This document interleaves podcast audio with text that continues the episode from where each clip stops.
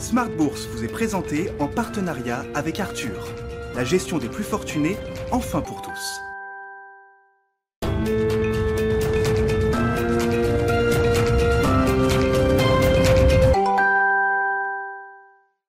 Bonjour à tous et bienvenue dans Smart Bourse. Smart Bourse, votre rendez-vous bourse deux fois par jour en direct sur Bismart. À midi et demi, euh, tout d'abord, une demi-heure en direct pour faire le point à la mi-journée sur euh, la tendance des marchés financiers. Et puis le soir à 18h30, la grande édition, une heure ensemble pour décrypter les enjeux de marché et revenir sur les grands sujets du moment. Et justement, au sommaire de cette euh, édition, donc de midi et demi, les chefs d'entreprise retrouvent le sourire avec la réouverture des économies européennes et même un sourire plus grand qu'ils avaient euh, avant la pandémie. C'est en tout cas ce qui ressort des indices euh, des climats des affaires en France et en Allemagne. Euh, en France, l'indice du climat des affaires ressort à son plus haut niveau depuis 15 ans selon l'INSEE, tandis qu'en Allemagne, l'indice IFO ressort à près de 102 points, 101,8 exactement, un niveau qu'il n'avait pas connu depuis novembre 2018. Aux États-Unis, à présent, les prises de parole des différents gouverneurs de la Fed continuent. On a notamment entendu Robert Kaplan de la Fed de Dallas marteler encore une fois son sooner rather than later, expliquant que la reprise de l'économie américaine atteindrait les objectifs de la Fed plus vite que prévu. Robert Kaplan, qui fait partie des sept gouverneurs qui estiment que la hausse des taux pourrait arriver dès l'année prochaine, avec notamment un taux de chômage qui repasserait sous les 4% en 2022, donc l'année prochaine également.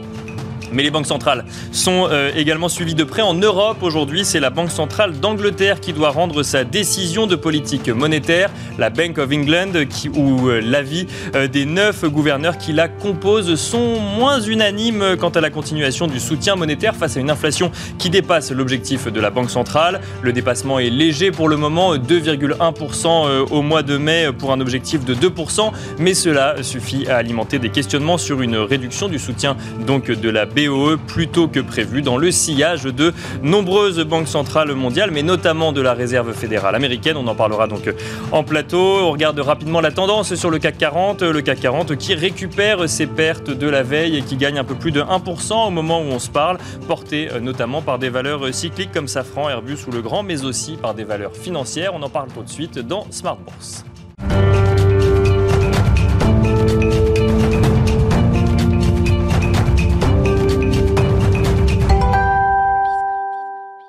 Et on commence avec un résumé de l'actualité financière du jour avec Eva Ben Saadi depuis la salle des marchés de Bourse Direct.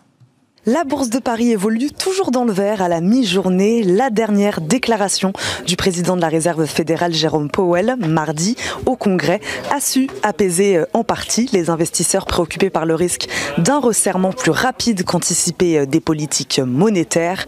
Pour autant, les préoccupations euh, liées à l'inflation sont loin d'avoir disparu.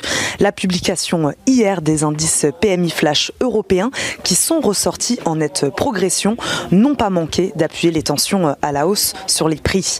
Aujourd'hui, les marchés euh, prendront connaissance des nouvelles inscriptions hebdomadaires euh, au chômage outre-Atlantique. Elles s'établiraient à 380 000 selon le consensus contre 412 000 la semaine précédente. La troisième estimation du PIB réel au, au premier trimestre 2021 devrait quant à elle faire ressortir une croissance de 6,4% par rapport au dernier trimestre 2020.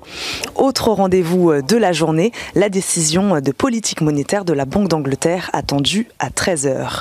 Dès ce matin, les opérateurs de marché ont pu se pencher sur l'indice IFO du climat des affaires en Allemagne et il continue de s'améliorer. Son indice mensuel a progressé à 101,8 points après 99,2 en mai. Le climat des affaires en France lui aussi a nettement progressé. En juin, selon les données de l'INSEE, l'indicateur a pris 5 points pour s'établir à 113 points en France toujours et du côté des valeurs. Principal contributeur au repli d'hier, le secteur du luxe se reprend. Kering, Hermès, LVMH et L'Oréal gagnent entre 0,7 et 2% à la mi-journée. L'Oréal qui annonce d'ailleurs la réalisation du premier flacon cosmétique en plastique entièrement recyclé grâce à la technologie enzymatique de Carbios et ambitionne la mise en production courant 2025. On suit également Carrefour qui a déclaré hier qu'il avait entamé une réflexion sur une possible consolidation, alliance ou cession d'activités à l'étranger, assurant qu'aucune décision n'avait été prise pour le moment. C'est désormais officiel. Europcar Mobility Group a annoncé hier également avoir rejeté une marque d'intérêt concernant une opération sur le capital de la société, sans en préciser l'origine, jugeant le prix proposé insuffisant. Alstom euh, aussi qui remporte deux contrats, un premier de signalisation à hauteur de 120 millions d'euros à Miami et un autre en Allemagne de 130 millions d'euros pour équiper plus de 200 trains. STMI Electronics qui noue en Italie un partenariat avec l'israélien Tower Semiconductor, première fonderie de semi-conducteurs analogiques. STMI Electronics qui a aussi annoncé aujourd'hui la réalisation de son programme de rachat d'actions de 750 millions de dollars un rachat lancé euh, en 2018. Orange, lui, fait partie des fortes baisses de la mi-journée après son annonce d'emprunt sur le marché obligataire de 1,5 milliard d'euros sur deux tranches. Enfin, les cours du brut, eux, évoluent à la hausse. La baisse plus forte que prévue des stocks la semaine dernière aux États-Unis alimente en effet les anticipations de reprise de la demande. Voilà, c'était Eva Ben Saadi, donc depuis la salle des marchés euh, de Bourse Direct. Eva Ben Saadi que vous retrouverez cet après-midi à 14h55 ainsi qu'à 18h30.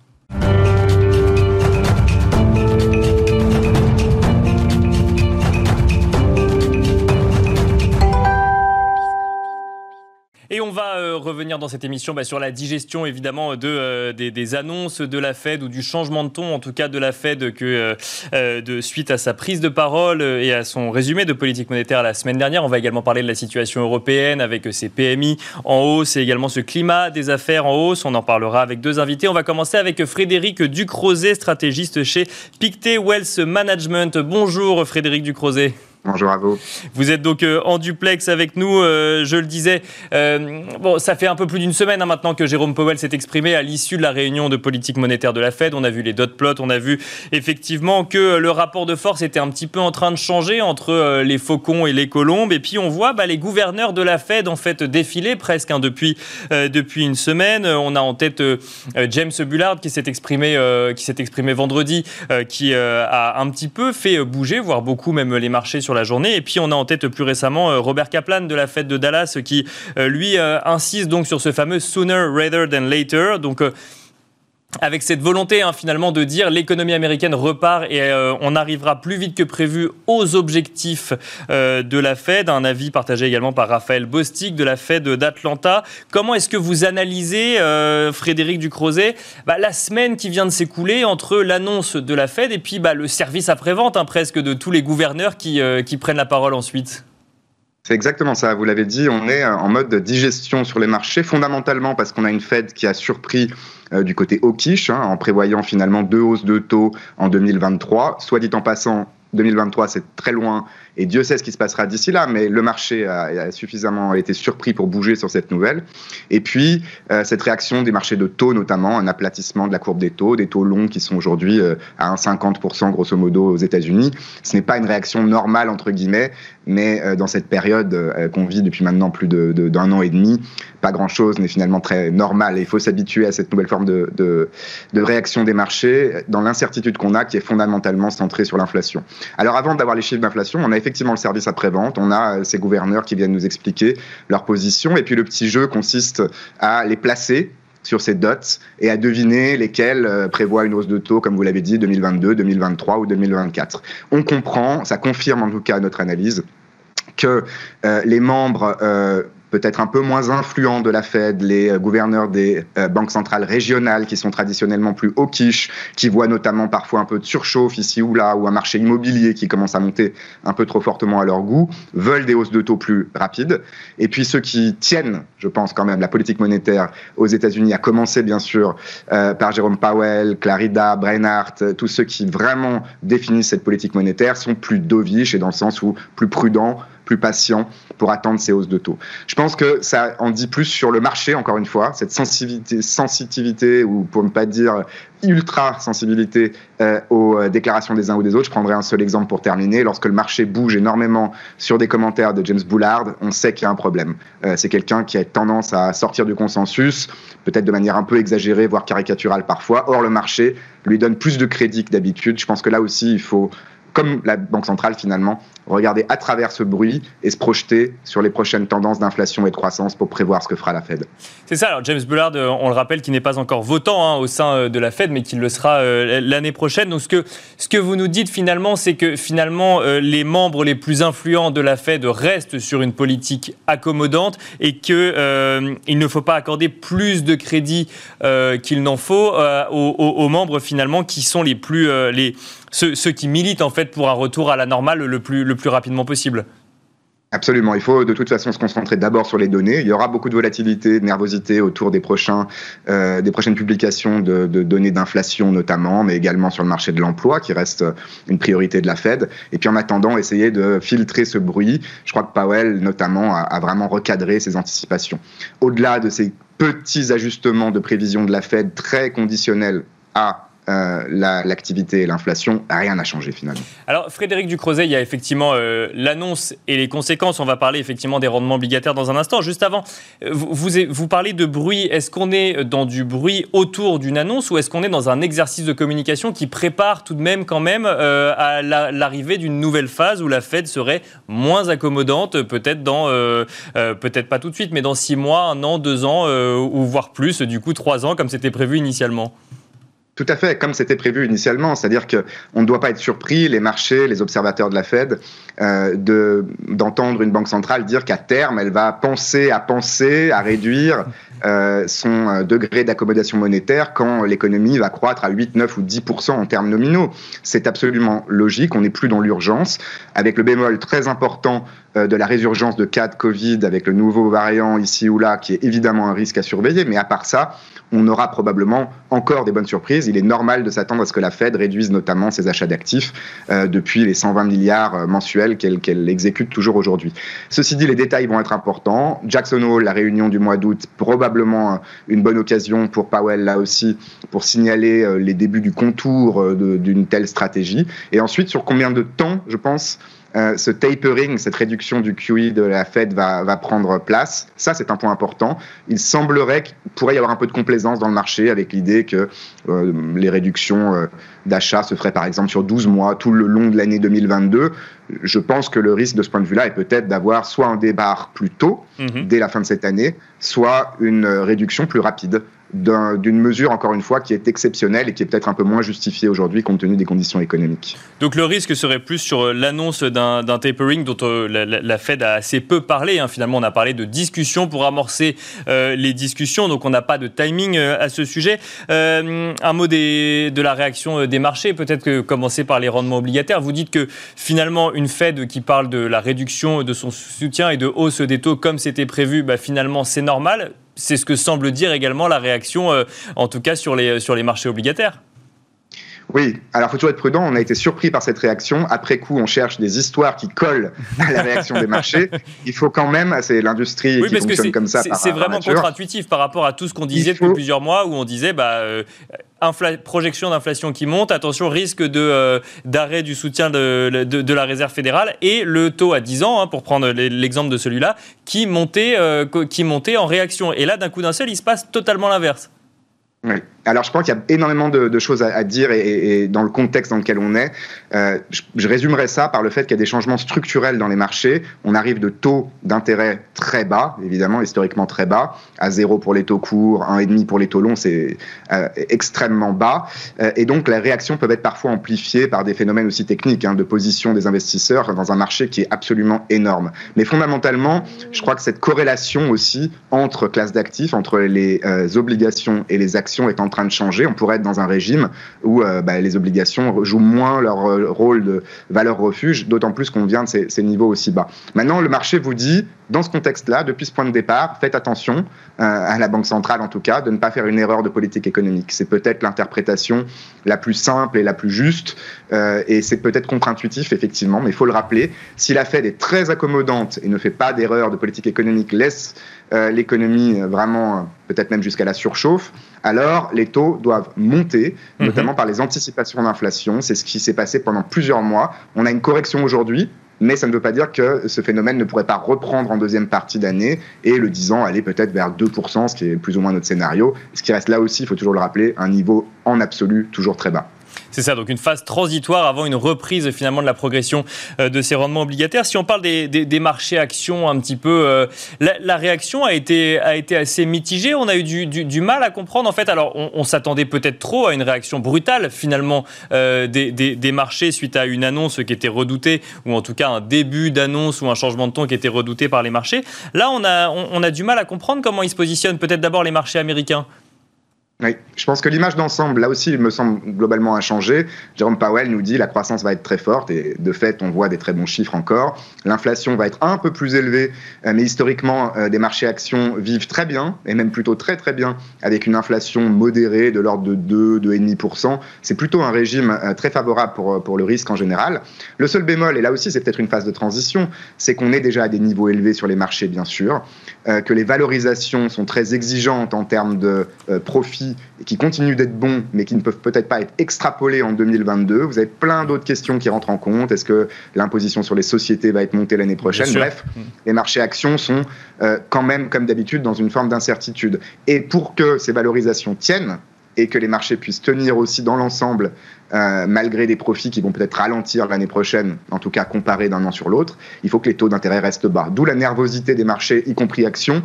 Si vous voyez des mouvements sur les marchés de taux que vous ne comprenez pas bien et si vous voyez des risques que vous ne maîtrisez pas. Mais j'ajouterais quand même qu'au-delà des indices qui montent et qui touchent à nouveau des points hauts, ce qui compte, c'est la rotation. Et là, effectivement, au sein des indices, on a à nouveau, du coup, avec des taux qui sont restés bas, eh des secteurs comme la tech américaine qui reprennent plutôt le leadership euh, sur les, marchés actions, en tout cas aux États-Unis. Ah, c'est ça, et on voit le Nasdaq qui, résiste euh, plutôt bien, plutôt un peu mieux, effectivement, que, les autres indices. Ça veut dire quoi? Ça veut dire qu'on revient finalement euh, sur un schéma qu'on a connu durant toute la première partie de l'année. Là, dans cette période un peu transitoire, on va vers ce qui nous rassure?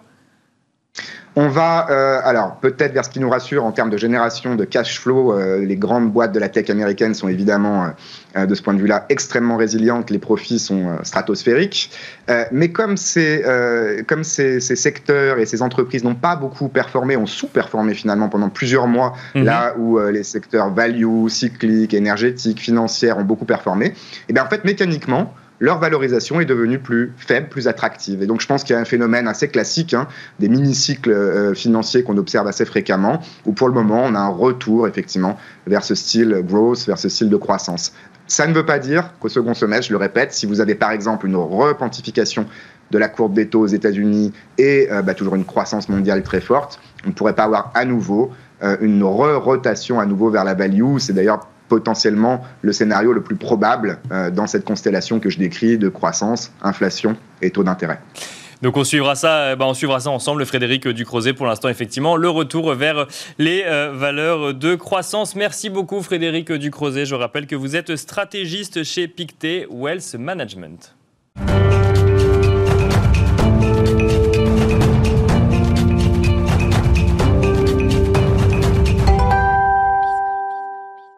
Et nous sommes à présent en plateau avec Kevin Lenouaille, euh, directeur des investissements chez Avantgarde Investment. On va euh, parler ensemble évidemment hein, euh, de, la situation économique et financière à une semaine de la déclaration de la Fed, ou en tout cas du discours de Jérôme Powell et donc du résumé et donc de la de politique monétaire de, de la Fed. Bonjour Kevin Lenouaille. Bonjour Nicolas.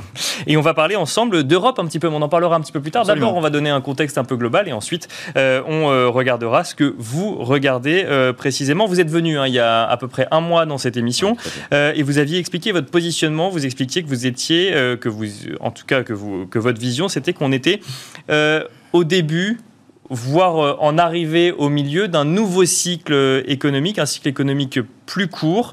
Est-ce que cette décision, enfin cette prise de parole, parce qu'il n'y a pas de décision, ce changement de ton, on va le dire précisément, ce changement de ton de la Fed il y a une semaine est venu confirmer cette idée qu'on était dans un nouveau cycle économique beaucoup plus resserré, beaucoup plus court? Oui, absolument.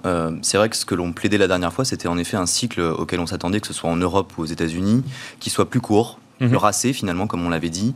Et c'est vrai qu'à l'aune de ça, c'est pas une décision en tant que telle, vous avez raison, mais l'annonce qui a été faite, c'est clairement une annonce qui est assez cohérente finalement avec une transition d'un début de cycle vers un milieu de cycle. Et ça, c'est évidemment intéressant, tout comme ce que disait Frédéric tout à l'heure, le consensus Dovich finalement de la Fed qui s'effrite quelque peu. Mhm. C'est relativement peu surprenant justement si on est dans un cycle qui est plus court, sur lequel on doit justement commencer à anticiper des changements de régime, des changements de régime importants, et donc une Fed qui commence à préparer les investisseurs à cette transition-là. Et donc là, on arriverait sur une sorte de, transition, de plateau finalement, euh, sur lequel euh, il y aurait euh, une décélération finalement, de, décélération économique? Non, on n'est pas du tout dans une décélération économique, on est réellement dans un changement de régime. C'est-à-dire qu'aujourd'hui, les niveaux sur lesquels on se situe sont des niveaux d'investissement relativement importants. Bien sûr. Et donc, on va à un certain moment, en effet, toucher non pas des plus haut, hmm. mais on va voir finalement les, la dynamique se réduire très légèrement pour passer vers d'autres acteurs. Donc c'est évidemment ça qu'on va regarder, mais on ne prétend absolument pas aujourd'hui s'attendre à une baisse finalement de la, de la croissance, absolument pas. Par contre, la transition là où elle est importante, c'est que vous partez d'une phase qui est une phase dynamique très puissante pour le coup, Bien sûr. avec une reflation très forte. Très très rapidement, effectivement, après la, après la, pandémie. Enfin, pendant, hein, parce qu'on n'en est pas encore sorti. Absolument. Vers un niveau qui est un niveau finalement de vitesse de croisière sur lequel on va pouvoir se maintenir et sur lequel évidemment, là, les banques centrales vont avoir un regard qui est très important et mhm. une action à mener qui sera très importante pour le coup. Vous regardez euh, l'inflation, euh, du coup, les prévisions d'inflation de la Fed euh, aux, États-Unis, hein, pour commencer. Mhm. bon, le, discours, si je résume, c'est ça a été c'est transitoire depuis plusieurs mois. Et là, on nous dit toujours c'est transitoire, mais ça dure quand même un petit peu plus que ce qu'on avait anticipé. C'est quelque chose que vous regardez et qui rentre également dans cette idée de cycle économique plus court? Oui, absolument. C'est ce qui plaide malgré tout pour pour tempérer un peu les choses sur le fait que cette transition, elle est en cours et elle n'est pas encore une fois pour les deux prochaines semaines. Mhm. On est vraiment sur une transition longue parce que très clairement, les niveaux d'inflation, on les voit. On sent bien qu'il y a une infusion finalement de l'inflation, notamment évidemment dans les intrants des entreprises qui est en train de se mettre en place et qui va durer. Donc évidemment, on va la regarder. Il est clair qu'à un certain moment, cette poussée inflationniste que l'on a, si elle devait ne plus être transitoire mais basculer dans quelque chose qui soit un régime beaucoup plus normatif, évidemment, euh, les banques centrales devraient réagir et donc sûrement bousculer les transitions de ce cycle-là. Ce, nouveau cycle, vous, vous, l'imaginez à combien de temps? C'est très compliqué hein, de faire des prévisions, j'imagine, parce qu'il y a surtout tellement d'incertitudes sur les actualités économiques encore euh, aujourd'hui, mais le, nouveau cycle, enfin, ce cycle court et cette nouvelle phase de transition, vous l'imaginez à combien de temps On prétendra absolument pas euh, timer euh, la, fin de ce cycle-là, absolument pas. Ce que l'on regarde, c'est vraiment les enchaînements. Donc je ne me permettrai pas aujourd'hui euh, de prévoir, entre guillemets, un temps de cycle, parce qu'on a vu le dernier cycle. Bien sûr. On nous annonçait très régulièrement la fin de ce cycle-là, ce qui n'est jamais arrivé globalement. mais ce que l'on voit, par contre, c'est vraiment les effets de transition qui nous intéressent. Et typiquement sur la phase transitoire que l'on nomme, à savoir partir de ce début de cycle vers la phase justement de milieu de cycle, mhm. on imagine qu'elle va se faire justement d'ici la fin d'année voire le début d'année prochaine. D'accord. Donc c'est quand même un, environnement qui est assez court terme. Et là, on parle euh, donc on, parle d'une transition de cycle en réaction, euh, pas que, mais en tout cas euh, confirmée par les, les le, discours en fait porté par la Réserve fédérale américaine. C'est on parle d'un c'est un cycle qui est similaire de part et d'autre de l'Atlantique, ou là on parle vraiment d'une situation aux États-Unis? On aura sûrement les mêmes dynamiques qui pourront être des dynamiques non pas forcément parallèles, mais qui en tout cas on aura des dynamiques qui, qui se ressemblent entre les deux, notamment entre la zone européenne évidemment et la zone américaine. Par contre, ce qui est sûr aujourd'hui, en tout cas l'hypothèse que l'on fait fortement, c'est que même si les zones, les, cycles auront la même forme, globalement le cycle américain aujourd'hui est en avance. Et d'ailleurs, il n'est pas du tout innocent que la Fed lance finalement le bal des grandes banques centrales qui prennent non pas des décisions comme vous l'avez dit, mais qui commencent à annoncer des annonces. C'est ça, qui, se, qui, qui prépare finalement un peu les marchés au fait qu'on va sortir de la, de la situation actuelle. Si on part un peu, un peu de l'Europe, du coup, euh, vous dites que la Fed, enfin en tout cas que le cycle américain est en avance sur le cycle mhm. européen. Est-ce que ça veut dire que l'Europe est à la traîne ou est-ce que ça veut dire qu'il y a des opportunités euh, aujourd'hui en Europe? Non, il nous semble absolument qu'il reste des opportunités au contraire sur le marché européen. Dans, dans, cette, dans cet environnement-là, pour tout vous dire, on reste plutôt euh, acheteur aujourd'hui de, position action. Mhm. On reste avec un biais action, euh, que ce soit en conseil ou en mandat au sein de nos clients. le fait est qu'aujourd'hui, en effet, on reste avec cette surpondération européenne, européenne, au détriment justement de la zone américaine, qui encore une fois est dans un, dans un moment particulier.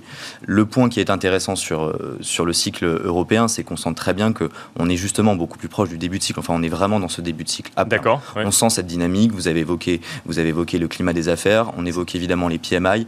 On le voit, ce sont évidemment des éléments qui sont des éléments encore de début de cycle. La BCE vient de relever ses, ses anticipations de croissance, notamment pour le T3 de la zone euro. Ça aussi, c'est intéressant. Et puis, il y a des éléments on va dire conjoncturels, mais qui peuvent devenir structurels, qui sont très intéressants. Évidemment, on évoque le plan de relance américain, euh, mais il aura des effets très importants sur la croissance, évidemment, européenne. Sûr. Puis le plan de relance européen est, est devenu une réalité là, dans, dans, un certain nombre de pays. Et donc ça aussi, ça participe, j'imagine, à, à, à, ces, ces, opportunités qu'on peut trouver en Europe. Ça veut dire quoi? Ça veut dire qu'on n'a pas encore trouvé tout le potentiel de hausse et de croissance que, que, que l'Europe peut, euh, peut avoir? Non, absolument pas. Je pense que euh, sans réfléchir à cela, enfin sans aller directement là-dessus, ce que l'on regarde, c'est vraiment comment est-ce qu'on peut allouer maintenant les portefeuilles vis-à-vis de D'accord. On a été, depuis le début de l'année, plutôt euh, avec une surpondération cyclique au sein de nos portefeuilles. Mhm. Là, très concrètement, on la maintient en portefeuille, mais on le voit, on va commencer à revoir ce qui se passe à l'intérieur de ces poches-là. Typiquement, aujourd'hui, on avait des secteurs qui sont des secteurs plutôt en avant sur le cycle. On parle euh, des biens, évidemment de la construction.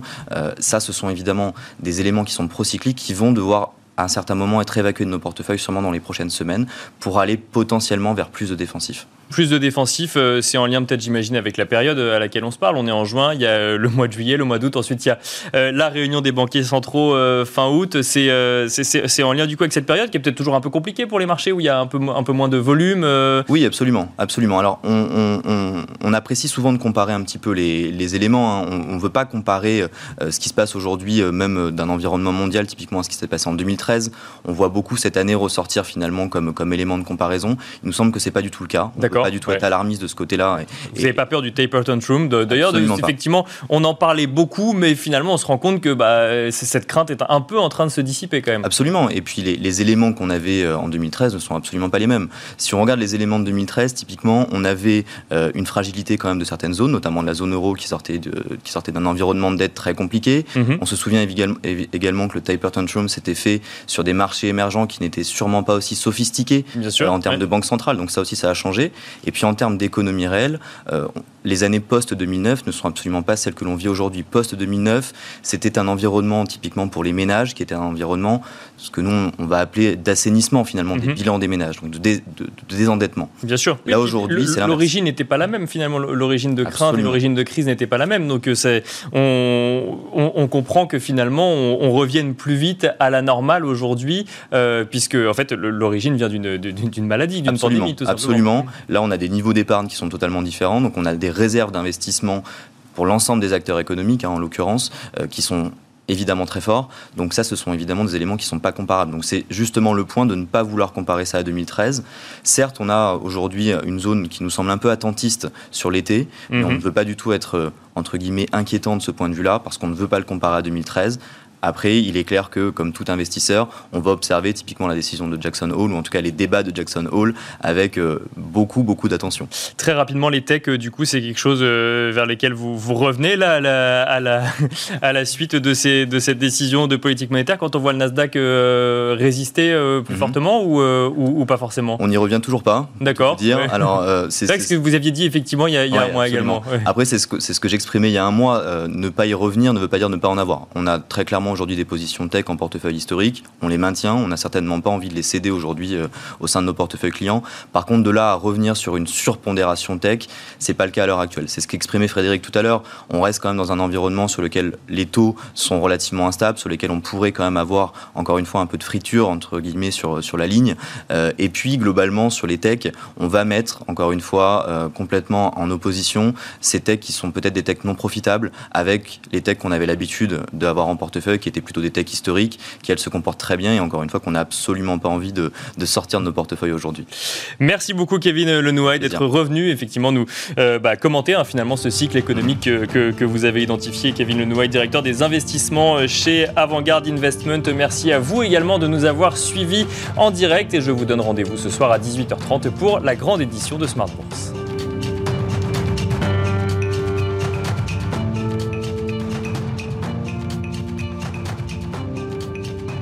Smart Bourse vous a été présenté en partenariat avec Arthur, la gestion des plus fortunés, enfin pour tous.